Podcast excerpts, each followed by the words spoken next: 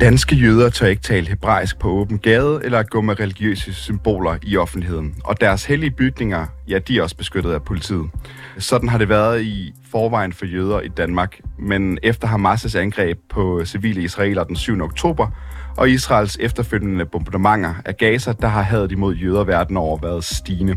I dag der offentliggør Dansk Jødisk Samfund tal for, hvor mange af deres medlemmer, der har været oplevet antisemitiske hændelser siden 7. oktober.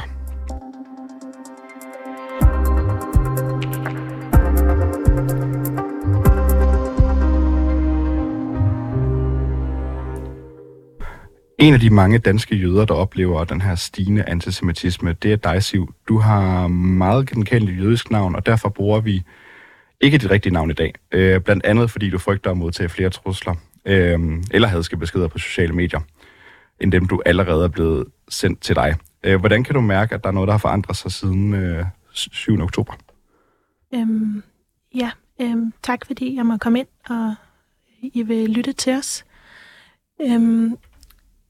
Jeg vil sige det på den her måde, at det, der har ændret sig drastisk for mig efter den 7. oktober, er, at jeg pludselig har fået trusler på sociale medier, hvilket jeg aldrig har fået før. Jeg deltager ikke i den offentlige debat. Jeg er ikke aktiv i kommentarspor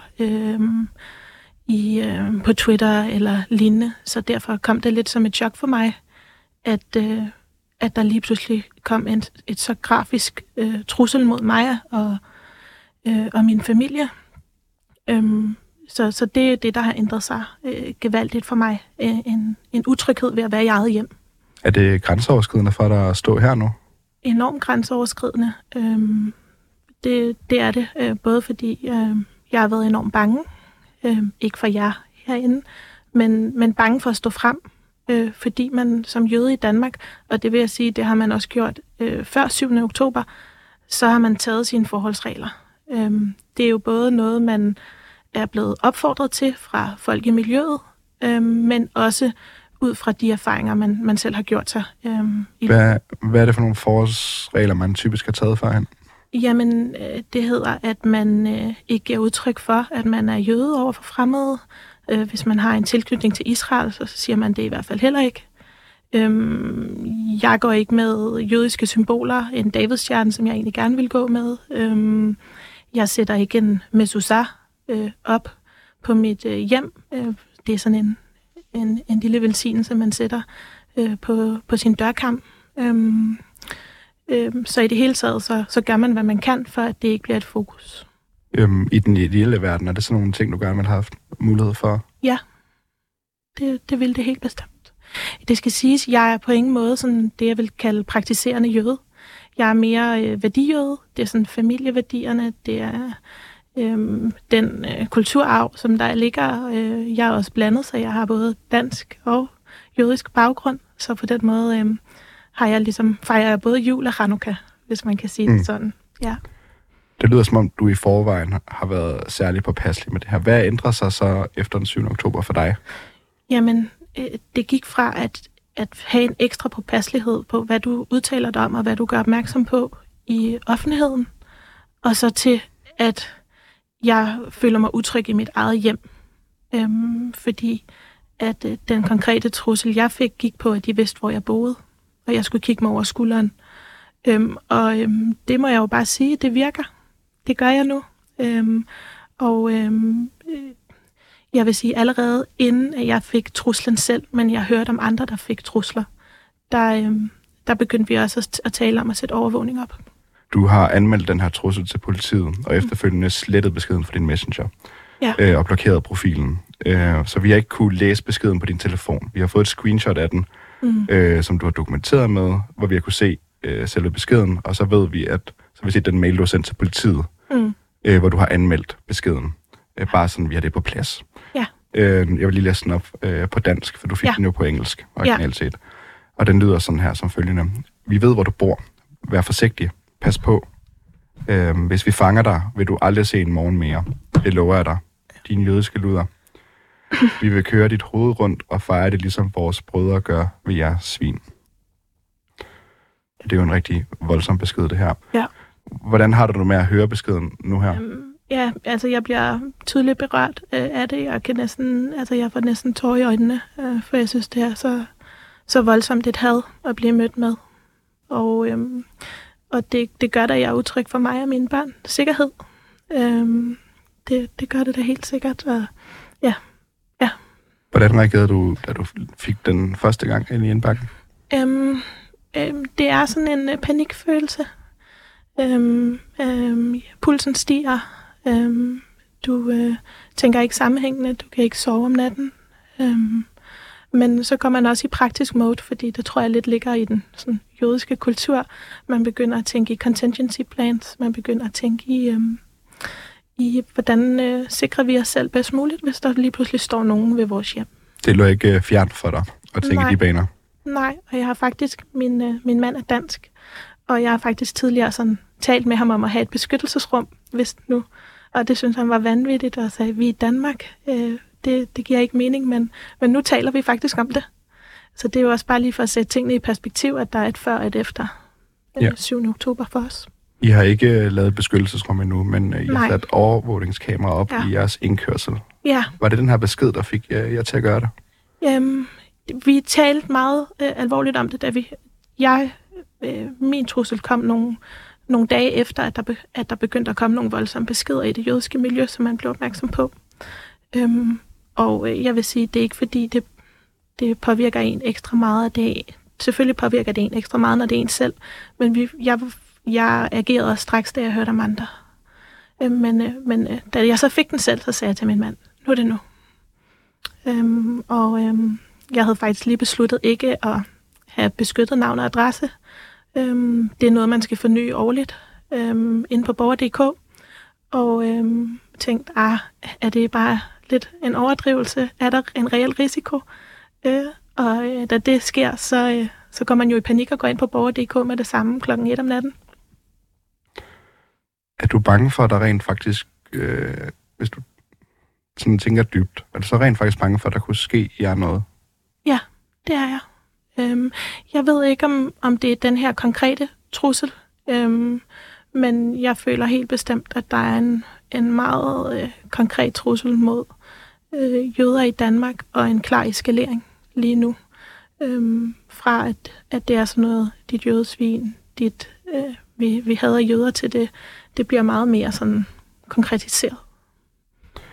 Så altså, hvor meget den her frygt er baseret på din oplevelse af antisemitisme, altså som i form af udtalelser og så videre, i forhold til, hvad der rent faktisk sker. Hvis nu vi tager i Danmark, ikke om, hvor vi kan sige, at vi har jødisk samfund, der kommer eksempler med rigtig mange grove beskeder på nettet, der er også tilråb på gaden, og der er hærværk. Mm-hmm. Der har ikke været, man kan sige, nogle fysiske overfald endnu. Altså, er du bange for, at du også overagerer her i forhold til, at der er vildt mange følelser på spil? Eller føler du virkelig, den her trussel er reelt?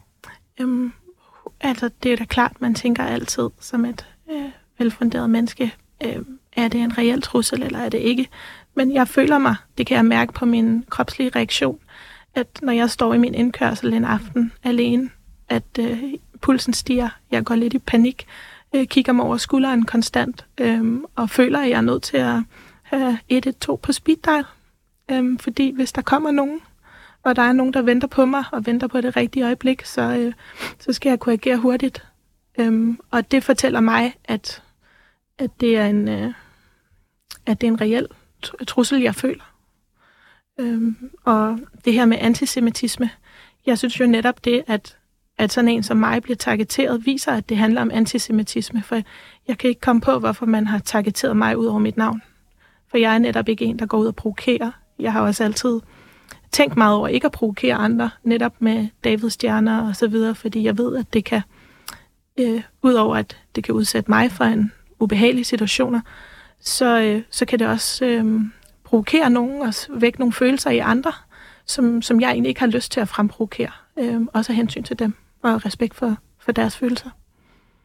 Hvad gør du der overvejelser i forhold til, at din fremtid her i Danmark, hvis nu antisemitismen bliver ved med at tage til? Jamen, det er enormt konkret. Vi taler om derhjemme, om vi skal ændre vores navn. Hvilket for mig er enormt grænseoverskridende og også fyldt med enormt stor skam over, at jeg ikke vil stå ved mit ophav. Men jeg tænker det over mine drenge, og den fremtid, de går i møde. Og hvis det kan gå så stærkt som nu, og jeg skal ærligt sige, den antisemitisme, jeg oplever, er på en måde, jeg ikke havde forventet i min generation. Så tænker jeg derover, om det er det værd for mine børn. De er ikke så store nu, så jeg kan jo stadig sige til min 4-årige, at jamen, vi har sat kameraerne op, så vi kan drille mormor og sige, gå væk mormor, hvad laver du her? Adgang forbudt. Og han tror, det er en leg, men på et eller andet tidspunkt, så stiller han jo spørgsmål, og så er det ikke længere en leg, så bliver han også en del af den virkelighed, som, ja. Hvordan føles det at lyve over for sine børn omkring den reelle trussel?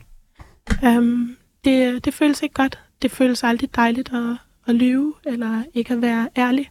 Men omvendt, så føler jeg, at alle, der har børn, kender den uskyld, de har, og det syn, de har på verden. Og jeg har ikke lyst til, at min søn skal vokse op og tro, at der er nogen, der hader ham, bare fordi han har et jødisk ophav, uden at have forholdt sig til, hvem han er, hvad han står for, hvad hans værdier er. Så det er ikke et budskab, jeg har lyst til at prædike. Og det er jo også formålet ved at stå frem her i dag. Ja. Kan du forstå, at hvis nogen tænker, at det her det er en overreaktion, altså for eksempel at have sat overvågningskamera op i jeres indkørsel, og begynder at snakke om at få lavet beskyttelsesrum? Ja, fordi min egen mand har jo udfordret mig på det før, men man ser nu anderledes på det.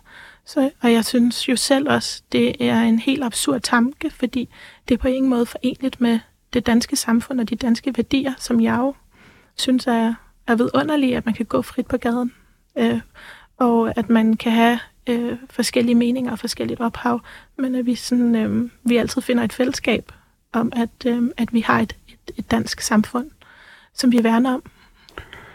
Bliver din frygt og andre danske jøders frygt taget alvorligt nok lige nu? Jeg føler, at der denne her gang er en større awareness omkring det, men også et enormt stort blindspot blandt den almene dansker, som ikke forstår, hvad det er, vi gennemgår. Også jøder, fordi vi er så stille. Stilhed er farlig på mange punkter. Og de kan jo ikke vide, hvad der foregår, hvis vi ikke fortæller det og indviger andre i det. Og på den måde, så oplever jeg, at det er sådan. Men jeg føler jo egentlig, at der er en anden fokus på det, og bare det, at vi taler sammen nu, uden at man bliver mødt med sådan en helt seriøst, at du ikke bare er lidt hyklerisk, at det ikke er et holocaust-trauma, eller sådan noget, som man tidligere har hørt. Så synes jeg da, at der er sket et skred på det punkt, som er positivt. Siv, dansk jøde og halv israeler. Tak fordi du gad dig med. Tak.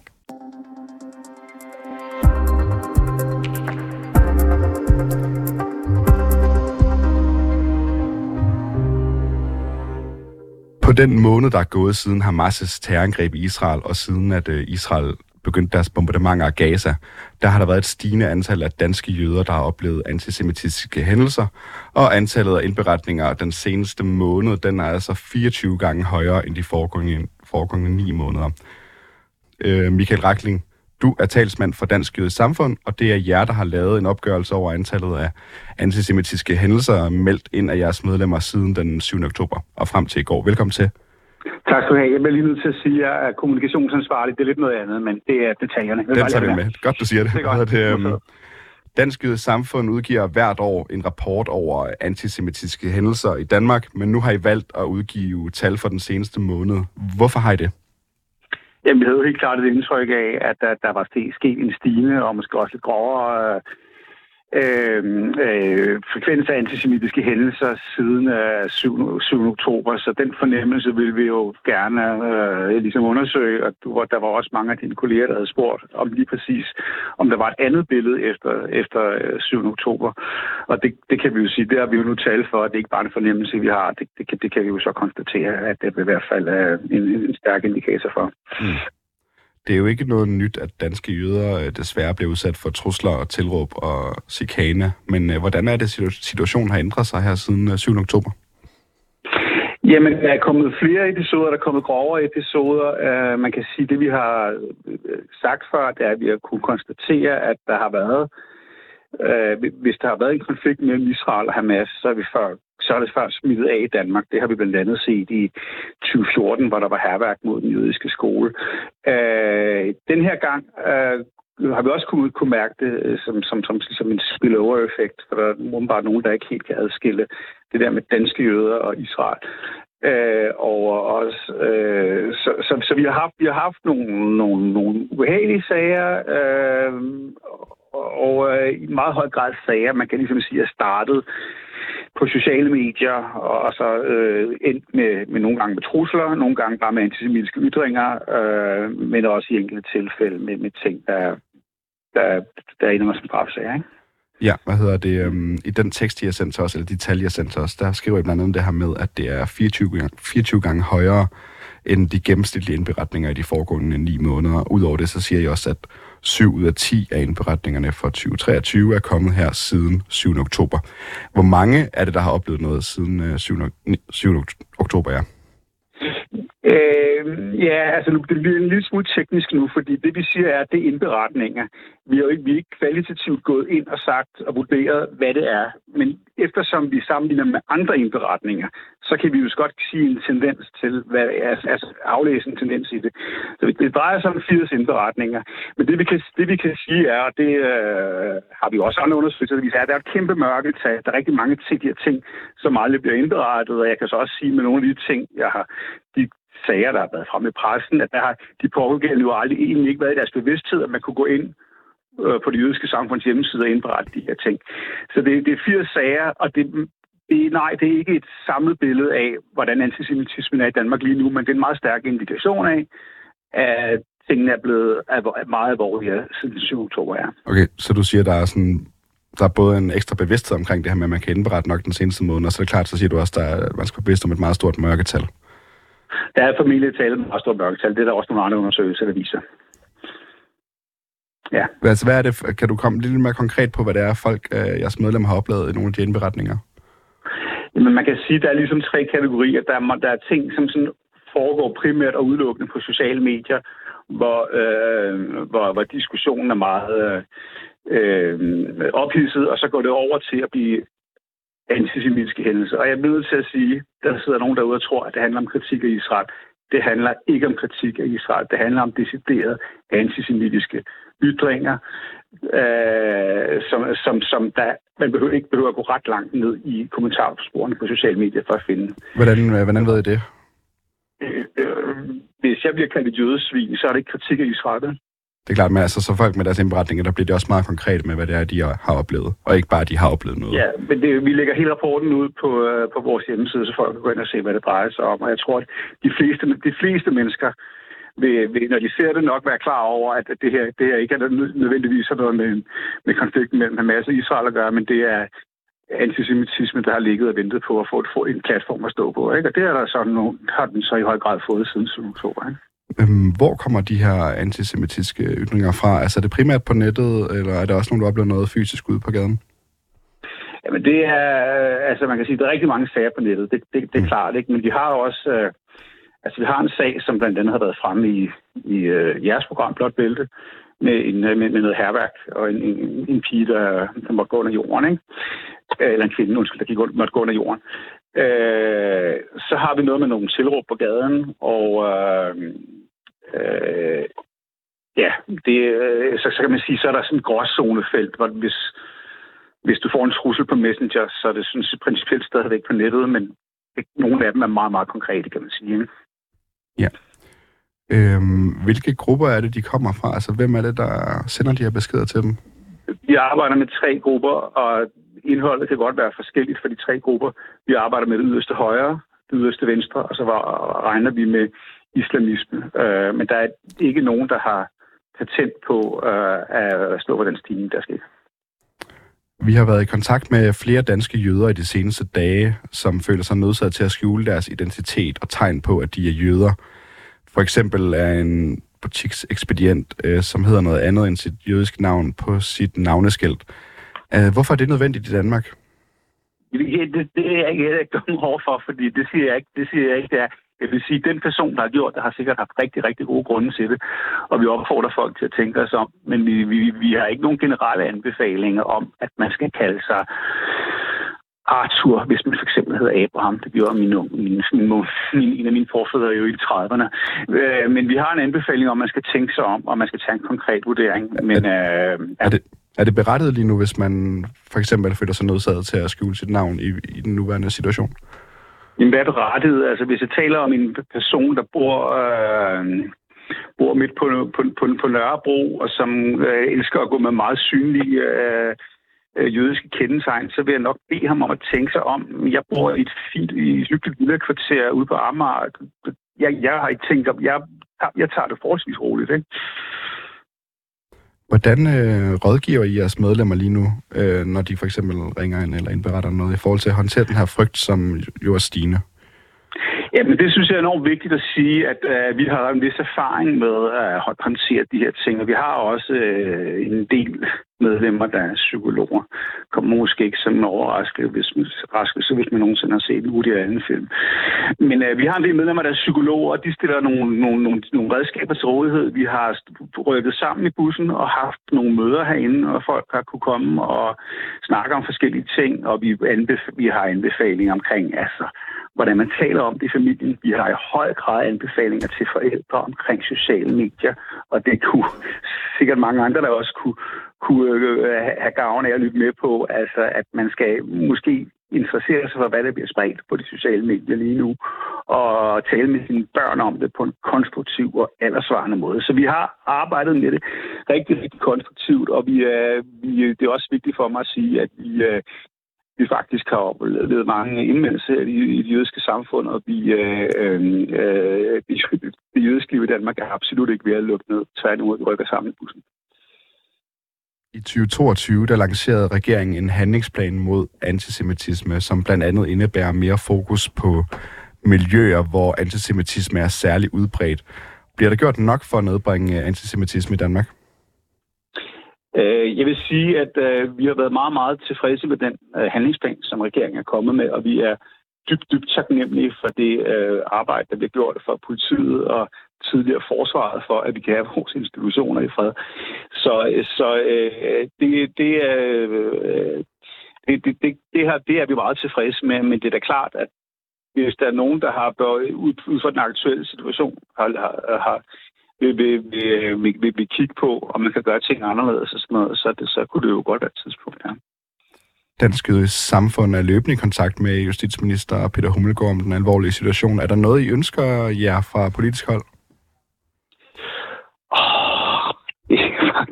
Nu er det ikke mig, der sidder sådan med vores politiske budskaber. Jeg er sådan set bare kommunikationsansvarlige, men vores overordnede budskab er, at vi er meget taknemmelige for det, der bliver gjort, og vi har, det er også vigtigt at sige, vi har myndighedernes ører, og vi føler en enorm opbakning for brede kredse i det politiske Danmark, og det gælder fra højre til venstre. Det er ikke en partipolitisk sag, om man vil bekæmpe antisemitisme i Danmark. Michael Rachlin, du er som sagt kommunikationsansvarlig for Dansk Jødisk Samfund. Tak fordi du kom med. Jeg er også lige nødt til at rette dig til sidst, det hedder Det Jødiske Samfund. Men, Det Jødiske Samfund. Det er noteret. Tak for det. God dag. Ja, tak. Hej.